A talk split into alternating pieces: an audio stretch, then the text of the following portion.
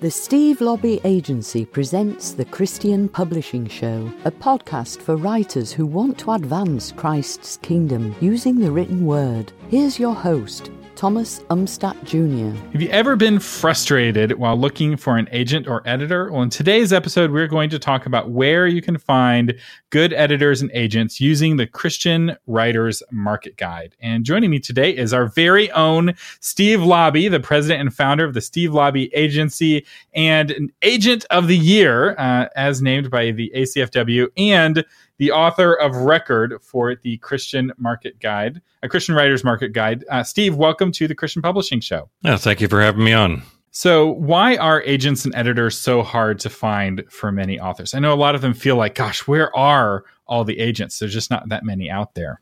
Well, that's part of the challenge is that there are a lot of them out there, but the problem is knowing which ones are the good ones or the valid ones. Um, because anybody can become an agent. There's no test you take. There's no organization you have to join. There's no vetting to be done to become a literary agent. And that's why there's a lot of crooks that roll around. And so if people just type in literary agent Arizona, where I am, uh, my name's the only one that comes up. And so I get calls from a lot of very strange people um, because they're, they're depending on Google and Google has no way to curate the answers. They just go by whatever criteria you type in. And so the problem is you can get a whole bunch of results, maybe. Uh, if you just type literary agents Christian, well, anybody can call themselves a Christian. Uh, are, are they really? Do they really work in that space? Do they have legitimacy? All that kind of good stuff is what rolls in, and people get frustrated. Yeah, one of the things I like about uh, the market guide is that in the agent section specifically, there's tips on how to get that agent interested in your book, written by the agent himself or the agent herself, uh, which I think is really valuable because, like what you're talking about, you have a lot of people who don't know who you are if they're just um, bopping around on the internet and having some guidance to see if even is this the right person because a lot of people get a lot of unnecessary rejections because they are pitching their book to agents and publishing houses that don't do their kind of writing. And you, you know, if when somebody pitches me a fiction uh, book, I have a stock rejection that I send them because I don't represent fiction. And it has nothing to do with how good their novel is. Your novel could be, you know, the next bestseller and could sell a ton of copies, but I just don't do that kind of book. And so I'm going to reject it every time. Whereas if somebody were to pull up the market guide and do the research, they would know that. they would know to send their fiction proposal to you or to Tamela or to Bob, one of the other agents in uh, the agency. Well, the advantage of the market guide, it gives you a starting place. Uh, a I think uh, you and I have used the word a curated starting place, um, where you can go beyond that, of course, but this is where you begin if you want to stay in the Christian space. There is an entire book uh, published by Writer's Digest that's only literary agents, but it's of all types and all stripes. And it's probably, what, 300 pages long or something. It's quite quite exhaustive. But the problem is, where do you start with your specific thing? If you're wanting to write a, you know, a military style cookbook um, for surviving the surviving the Andes with as a hiker, well, you're probably not going to use the Christian Market Guide for that book. It would be a waste of time. But you could go somewhere else maybe and start there. I actually read a book uh, called The Combat Kitchen. It was all about how the military has uh, affected our diet, and a lot of the food that we eat is based off of various innovations that came out of the military. Like canned food was developed to help Napoleon's troops stay fed, and how the U.S. military has invented like instant pizza and the guacamole now that you come in packages that was developed for the military. So there's actually a really interesting book there, and somebody wrote it, but it wouldn't have been published by any Christian agents or editors because there's no real gospel connection to the combat kitchen. no connection at all. Next thing you know, McDonald's is going to be selling meals ready to go. Yeah. Oh wait, they do. that is exactly what they do. And they even exist on military uh, bases. But back to the market guide, uh, would you say that knowing about a publishing company ahead of time gives you a better chance of your proposal being accepted as a better chance for success? Yes. In fact, one question I will do when I'm teaching at, at various conferences or whatever, I might ask a, uh, a quiz of the class says, I'm going to name a denomination or I'm going to name a publisher and you tell me which church denomination is behind it. And I stump the room every time. Uh, you know, so for example, someone might be writing a a book about their experience in speaking in tongues. All right, fine. Whether you agree or disagree with that topic, that's not the question. The question is who's pu- who's going to publish it. Well, you don't send that to a publisher whose background and understanding or belief in that is that you don't do that anymore. You need to find one that is of a more Pentecostal persuasion. Well, how are you going to know that?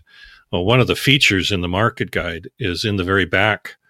We actually have the uh, uh, all the publishers that are listed in the book broken down by their denomination. Which is really fascinating because there are some denominations in here that I'm pretty sure I'd never heard of. so, uh, you know, even obscure denominations uh, often will have a publisher attached to them. And those um, publishers often don't get as many queries, right? Because they're not Zondervan, they're not HarperCollins, or they're getting tons of attention. Uh, well, we also have it broken down in that listing is the magazines under those denominations too, because that's one of the keys about the market guide. It isn't all about books; it's also about periodicals and the magazine, the both online and print world, which is a vast opportunity for writers.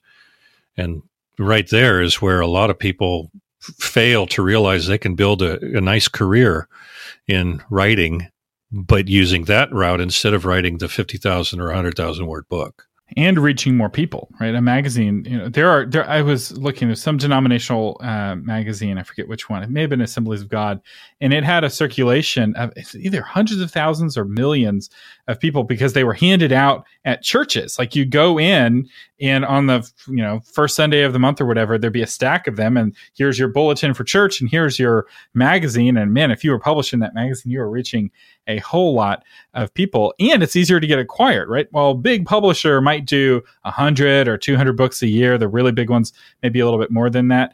A magazine has to do dozens of articles every month. And then the next month they have to find another several dozen articles. And you know by the course of a year one magazine may do as many articles as the very biggest publishers except there's not just one or two of these. There are hundreds of periodicals both online and offline that are desperate for content. And uh, are paying for content. It's not like this is a charity writing. And a lot of, I think the reason why a lot of authors don't write for these periodicals is they just don't know about them. That's ex- that's exactly the case. And this is when Sally Stuart started the market guide some 30 some odd years ago. This was what she was attempting to create with the original volume and was to have a place that where all of the magazines and all of the book publishers and all the editors were in one one book, one volume. You know, there are those who think that Google is sufficient, and I keep saying, yeah, you could if you know how to use Google, sure. Um, but you also aren't going to get the vast opportunities that are out there. You might get three or four, but you won't get 25 because you won't know what you're looking for. And and it's Google's all about helping you find specifically what you're searching for. It's not good for if you're not quite sure what you're searching for. You're like, I want to be published. I want to know what kinds of people publish the sorts of things that I write. That's a hard question to go to Google to find, uh, especially past the top five, right? And that's why I think the top five get so much attention is they are the ones with the SEO, search engine optimization. For those of you keeping score at home, those are the ones that get the attention from Google. And yet the ones that are more likely to say yes to you, especially the ones that are easier to start your career on, are the ones that perhaps won't rank uh, quite as high. Uh, now, so we talked about section one, book publishers. Of course, the market guide lists all of the book publishers and a lot of information about what they acquire uh, and who to contact, often the email address and the mailing address. Um, of who to reach out to. So the exact information that you need to know to pitch them with your book. But the second section, which I, I think is very cool, is independent book publishers. Uh, tell us a little bit about that. Well, we had to be we had to separate the traditional publishers. This is these are publishers that uh, have you sign a contract, pay you royalties, and as an author, you pay nothing. You get paid to publish the book. Well, then there's a whole nother section of the publishing industry, and that's self publishing. The problem is you don't want to call it self publishing per se because it's not always that. Because there are people who can do it all themselves, but then there's also packagers. These are organizations that, for a fee, they will help you with the editing. They'll get a cover design. They'll do the typesetting. They'll get the thing all ready for publication and do you do that for you, but you as the author pay for it. And so we decided the best way to distinguish between the two is that if you pay nothing to get traditionally published, that's in the book publisher section. If you are going to subsidize in any form, subsidize the publishing of the publication of your book, that would fall under the independent book publishers. And so there's a lot of them in there. We have pretty much all of them that are um, that are in the uh, in the marketplace themselves, and we even have a disclaimer at the beginning of the chapter: is do your due diligence, check them out. Just because they're in the guide, yes, we have vetted them, but for all we know, suddenly the guy the the head guy goes nuts and starts stealing money. Well, we won't know about it until after it becomes public. But this is the kind of thing that we have to vet. For example, Tate Publishing used to be in the guide. Well, the owners of Tate Publishing were recently indicted and I think they were convicted of fraud. Well, they were around for 15, 20 years. So something changed somewhere and everything went wonky. But up until then, they that's who they said they were, and so they were in the guide for all those years, and we have to remove them when obviously when it turns out to be otherwise. That's a little off the the, the, the track, but you get the point.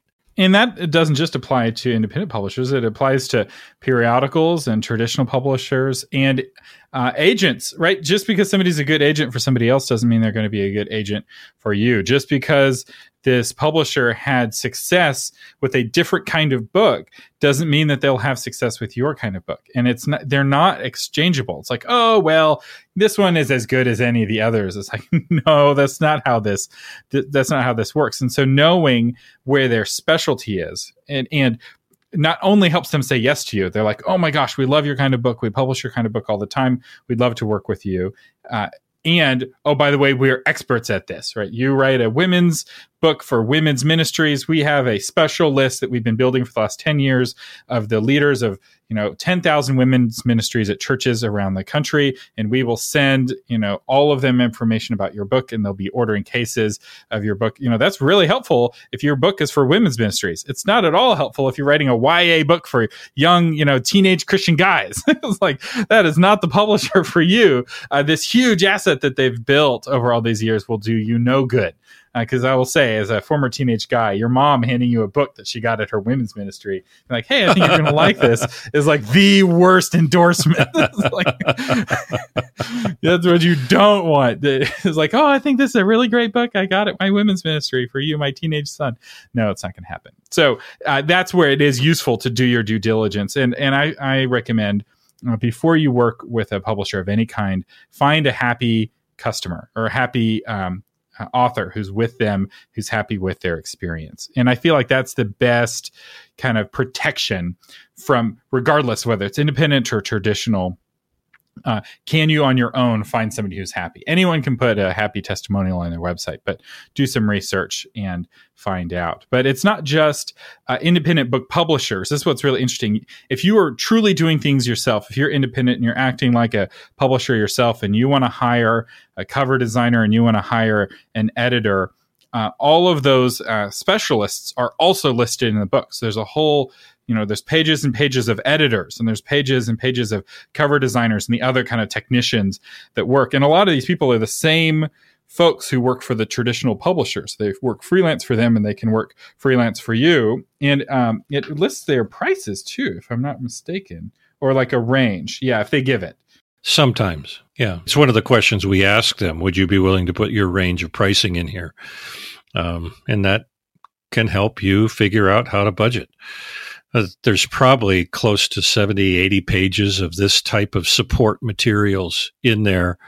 They're in different parts of the book. We have the section right under the um, independent book publishers. And these are specifically people who have said, we want to be listed here to help those who self publish. But then there's also another full section later on that's all about editors um, of all types. I think that's really solid. You know, finding good editors is really key. And again, like with literary agents, anybody can put their hat on and say, I'm an editor. And that doesn't mean that they're any good. And I like that chaos, right? Like I'm a big fan of the free market. Uh, you know, anybody putting their their name out there, and if they're good, the cream rises to the surface. Uh, but having a list uh, that's vetted is useful to make sure you're actually getting cream and not a cream light uh, food product, uh, which which does exist in the grocery store. Now, the next session section of the book, uh, specialty markets, I thought was very interesting. so. the first one here is daily devotional booklets and websites. What is this? Well, these are the the smaller services. There's not very many of them, but they are unique, and these are places that will take your devotional material. Um, it, they're not necessarily your typical magazine that has a wide circulation, but they might have a grand readership, and it, yeah, it's it's a unique little little little thing that um, I don't remember who it was that I think it was Lynn Johnson recommended that we put it in there, and uh, we had it helped people classify themselves as it to to get in there, uh, which I think is really great for the market and can be a really powerful um, ministry tool, right? You get this. It, I imagine these are kind of small booklets that are designed specifically for devotional. So it's not a kind of traditional book. So it's almost like a halfway between a book and a magazine. Uh, but if you think about it, there's a lot of those that are made every year, and they're also online. So these are a lot of them are denominational. Um, you know, there's about 15 or 20 of them listed here. I mean, it's a it's a small thing, but it's again a market that writers might not realize is available to them. Yeah, and another one I thought was interesting is greeting cards and gifts. I was like, how do you break into the greeting card business? It's like, well, here's a list of people who are looking for greeting card writers and they'll actually buy your poems. So if you're a poet and you're like, no one's buying poetry anymore, that is false. Greeting card companies are totally buying poetry. They're only buying a certain kind of poetry, right? Your dark, brooding, moody poetry is probably not going to uh, not going to sell to Hallmark or whoever. Uh, but there are people who are looking for poems to put on greeting cards. Well, I have a client uh, who writes you know, devotional material and uh, and other nonfiction, but for many years she made a living writing greeting cards. She actually would write hundreds of them and got paid.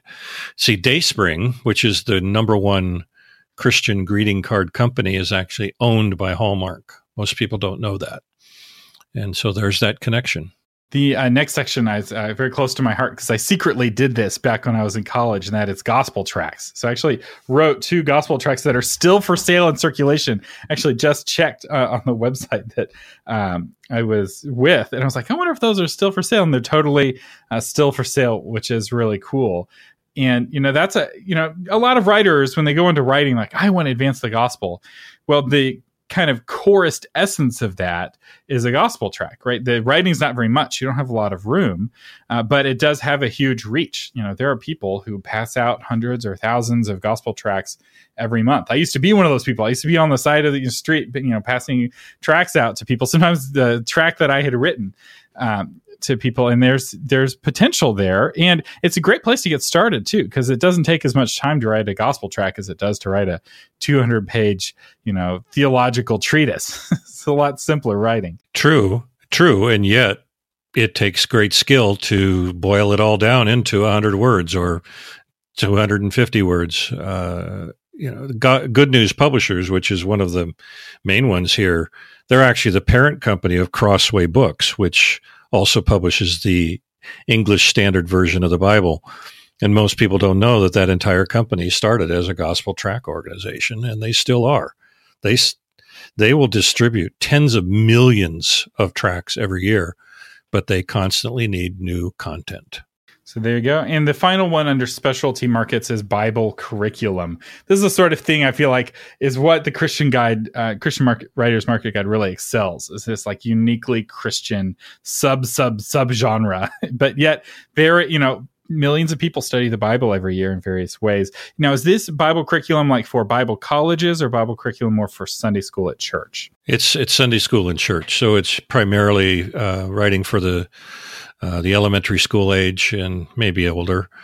Um, a lot of churches have gone away from, you know, the typical and traditional Sunday school curriculum. But David C. Cook, for example, they bought Gospel Light, they bought Scripture Press, they bought Standard Publishing. So pretty much David C. Cook owns all of the major Bible curriculum outlets but they continue to write within those categories. So you might have a church that has always used Scripture Press. Well, they still do, but it happens to be run and managed by David C. Cook. Uh, it's really quite fascinating.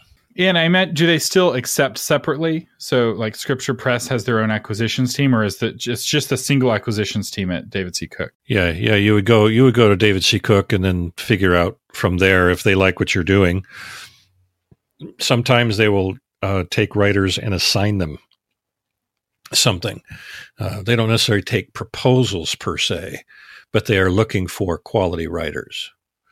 Uh, I believe, I can't remember if we have a class uh, in the institute. I think we do on writing uh, writing curriculum, but um, it's a it's a niche, and it's again it's something I I met a lady in uh, January at a local conference here who has been writing for her denominational curriculum division for 35 years.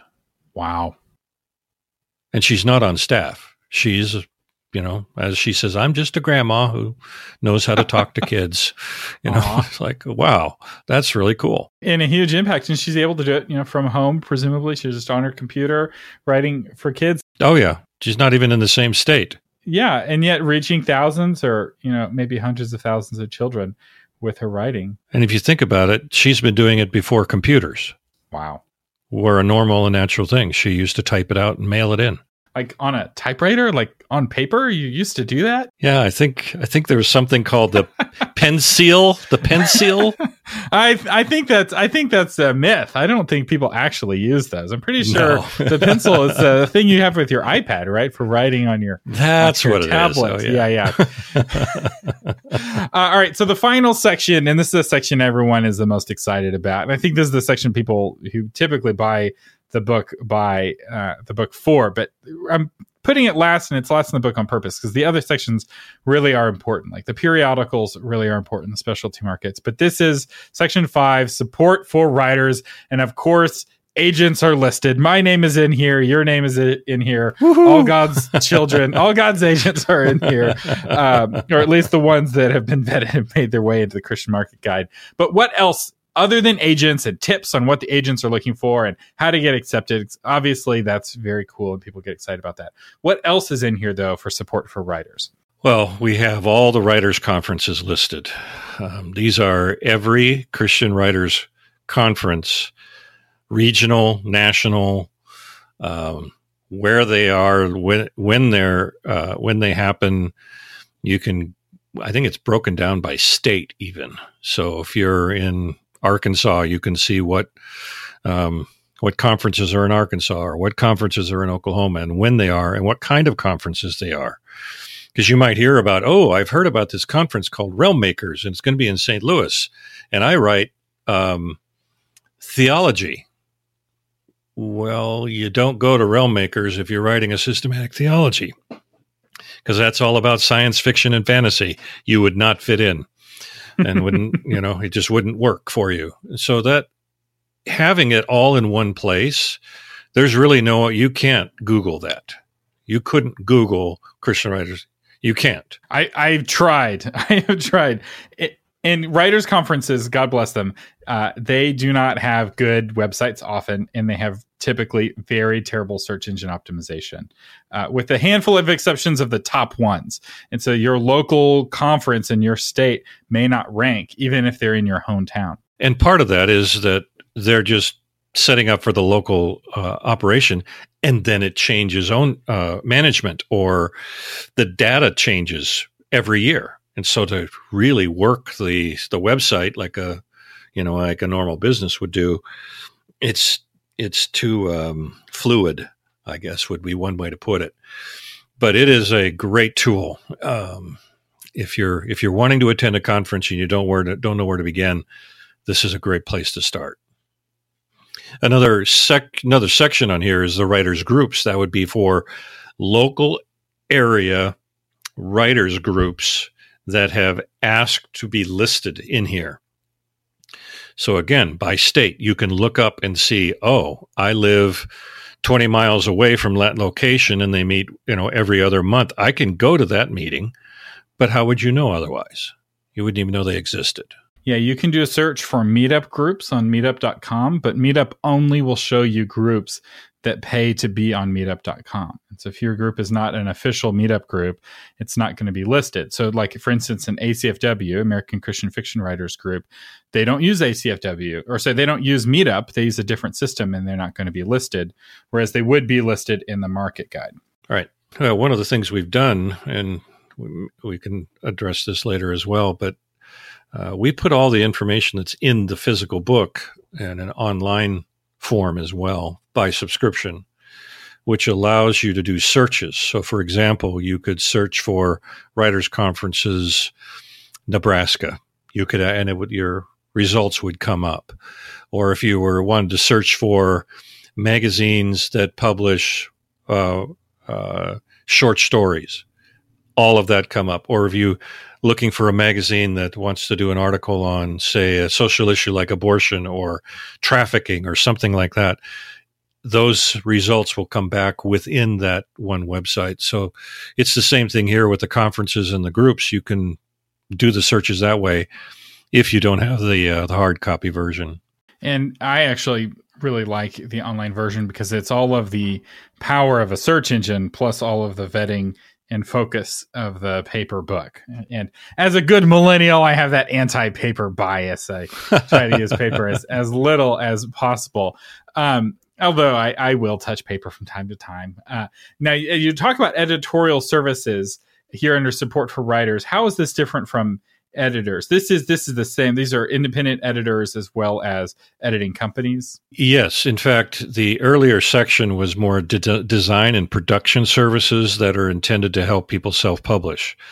For editorial services, this is where you have, um, for example, I have a, a novelist client who is heavily published and very well known and on bestseller lists, but she will not turn in her manuscript to her published editor, her publishing editor, until she has it edited already. Because she says, I want my best work to be put in front of my editor at Big Bad Ugly Publisher. So she hires somebody. It's the, it's the neighbor of the Big Bad Wolf publisher. It's the Big Bad Ugly publisher. yeah, there you go. And so what she's doing is she is pre editing her manuscript to make sure what she has is the very best. Well, these editors are listed here. And like I said, there's about 70 pages of them. And it's every freelancer. Because remember, there's three different kinds of editors. There's developmental editors who look at the big picture, find out, you know, the structure um, is this going in the right direction? Then you have copy editors that are looking for your grammar and then you have proofreaders who all they do is make sure that you got the right periods and commas in the right place and that you haven't swapped letters in the spelling of a word or something. All are different kinds of editors. So you have to make sure when you're searching for an editor, you're searching for the kind of editor you need because a proofreader is not necessarily a good developmental editor, and a developmental editor is not necessarily a good proofreader. For example, I am a developmental editor. I see the big picture. I am a horrible proofreader as my blog continues to exhibit. Um, I actually have to hire somebody, guys, in case you're wondering, to come in after me to make sure that I have spelled the words right. And that's just, I don't see it. And you know what that's like as a writer. You don't necessarily see your own mistakes until somebody points it out. And that's what these editorial services will do for you. And uh, going on, you also have uh, marketing and publicity services, which can be helpful with your traditional or indie. Obviously, more useful if you're indie. But I, I, as somebody who ran a marketing service for a long time, I'll say I worked with a lot of traditionally published authors. they get their advance, and the very first thing they would do is get help with their website or with their marketing plan. And uh, that can also be helpful in helping you get a better uh, publisher or a better agent or an agent in the first place is having more of a platform. There's companies that can help you do that. And authors typically are either time rich or cash rich. If you're time rich, what you need to do is take courses on the Writers Institute, Christian Writers Institute, and learn how to do things yourself because we have classes on everything, right? You can learn how to market, you can learn how to write and craft and PR, all of it if you're time rich. And then as you learn how to do it, you do it yourself. Other people, you know, have tons of money, but they are super busy. They're cash rich and they're time poor. And for those people, the better approach is to surround themselves with professionals that they pay money to who do the things for them. First, now some people are like, well, I'm cash poor and time poor. And to that person, I would say you need to revisit your priorities because you will fail. like you have to, if you want to succeed in writing, you have to make it a priority and you have to either give it the time that it needs or the money that it needs. And I will say the most successful writers are writers who are able to come with a full plate where they're both time rich and cash rich.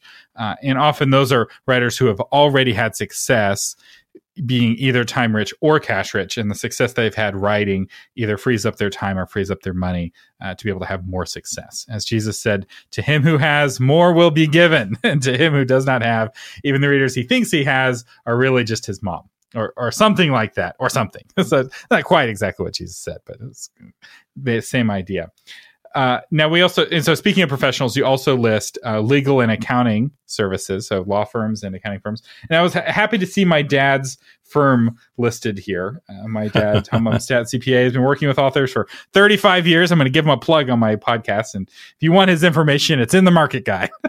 there you go.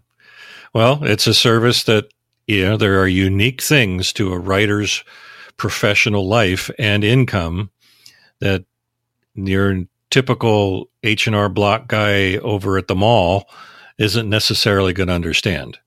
Um, there's some just some very unique things that um, that these kind of people can help.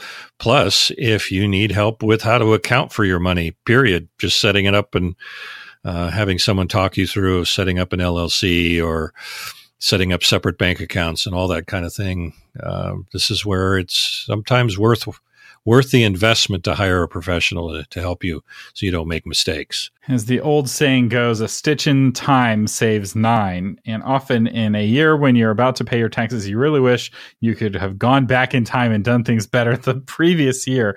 And uh, CPA helps you do that for the next year, knows what to do, kind of in a planning wise. And then, real quick, uh, we also, gosh, there's a lot in this guide, uh, but speaking services and contests. So, speaking services are if I'm wanting to speak more and connect with a speaking agency, it's a list of the various Christian speaking agencies. And then, writing contests. Uh, there's quite a few of those listed. Yeah, quite a few. And this is another way of getting your your material out in front of eyes, potentially professionalize. Um, in my role as an agent over the years, I have served as a judge on dozens of different contests. And I, I have a client today who I discovered in a contest. Her material was so far and far away, um, uh, the best that was there, that I actually contacted the contest people and said, "Can I find out who this person is?" Because you know you're reading it blind. And uh, I contacted her and signed her as a client, and she's now published, I think, six or seven novels. Um, just because I found her as a reader, as a judge. This, I mean, I'm not going to say this happens to everybody, but that is an example of why you enter contests, uh, is to put your work out there and get maybe get some feedback, or you you might win a prestigious award. Um, you might win something like the Genesis Award at ACFW. Well, that's intended for first time writers, and uh, you know it it gives you that boost of confidence that you are on the right track, and you get the attention of agents and editors who are uh, very interested in the next the next level and the next wave of of, of talent because they're always looking. And the other thing I like is that these are vetted uh, contests because there's a lot of scam contests out there where you're not no one's actually looking at your writing. It's just a kind of a ponzi scheme. Yeah they're just taking your money. Yeah they're just taking your money and um, maybe even no one wins right? Because how do you know that joe schmo the quote unquote winner is a real person? Uh, whereas the contest here you know that there's real people behind them and it's also very transparent if there's an entry fee what that fee is and if there's a prize uh, what that prize is. So, and this is one of the things.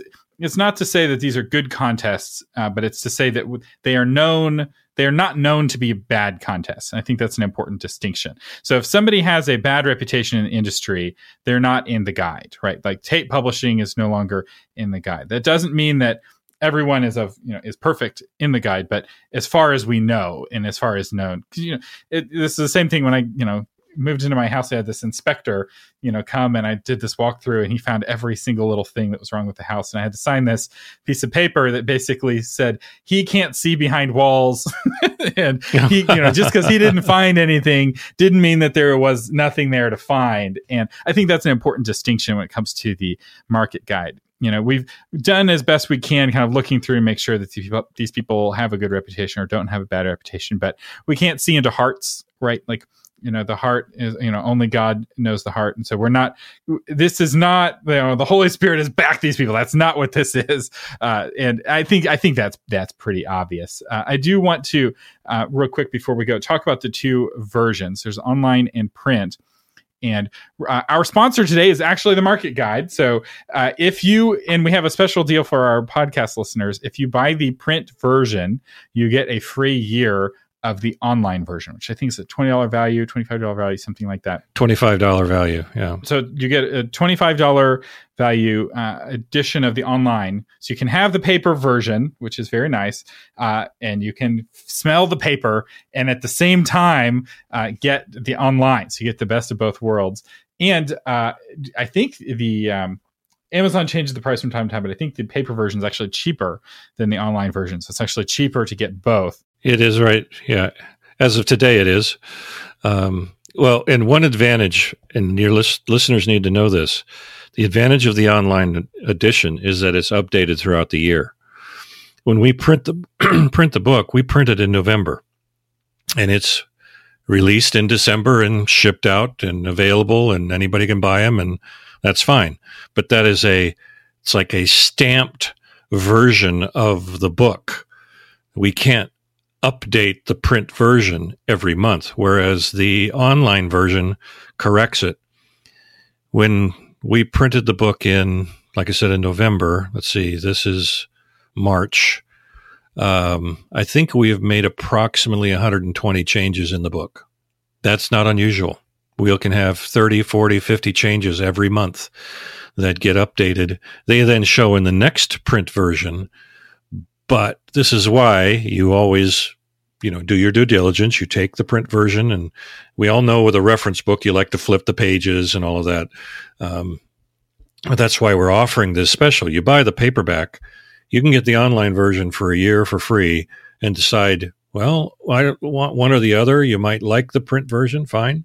You might want to switch over and swap over to the uh, online version uh, which is why we're doing it this way. Yeah, and how it works, you just email your receipt or a photo of your receipt if you bought it in real life uh, to receipt at christianwritersinstitute.com. We'll have a link to that in the show notes as well. And if you've already purchased a paper copy of the 2019, you can still get you can still send in your receipt. Yes, this is good to all all of you. It doesn't count if it's 2018. yeah, so if you bought the 2018 book, you have to buy the 2019 book. But anyone who bought the 2019 book can get a free copy and um, also, our uh, Christian Writers Institute sponsor is a free course titled How to Use the Christian Writers Market Guide, which is a video that walks you through and actually shows the different sections and how to use it. And we will have a link to that as well. Uh, Steve, thank you so much for coming on the Christian Writer uh, Christian Publishing Show. Yeah, thanks for having me on. Thank you for listening to the Christian Publishing Show. For more information and to get episodes delivered to your phone automatically, visit ChristianPublishingShow.com.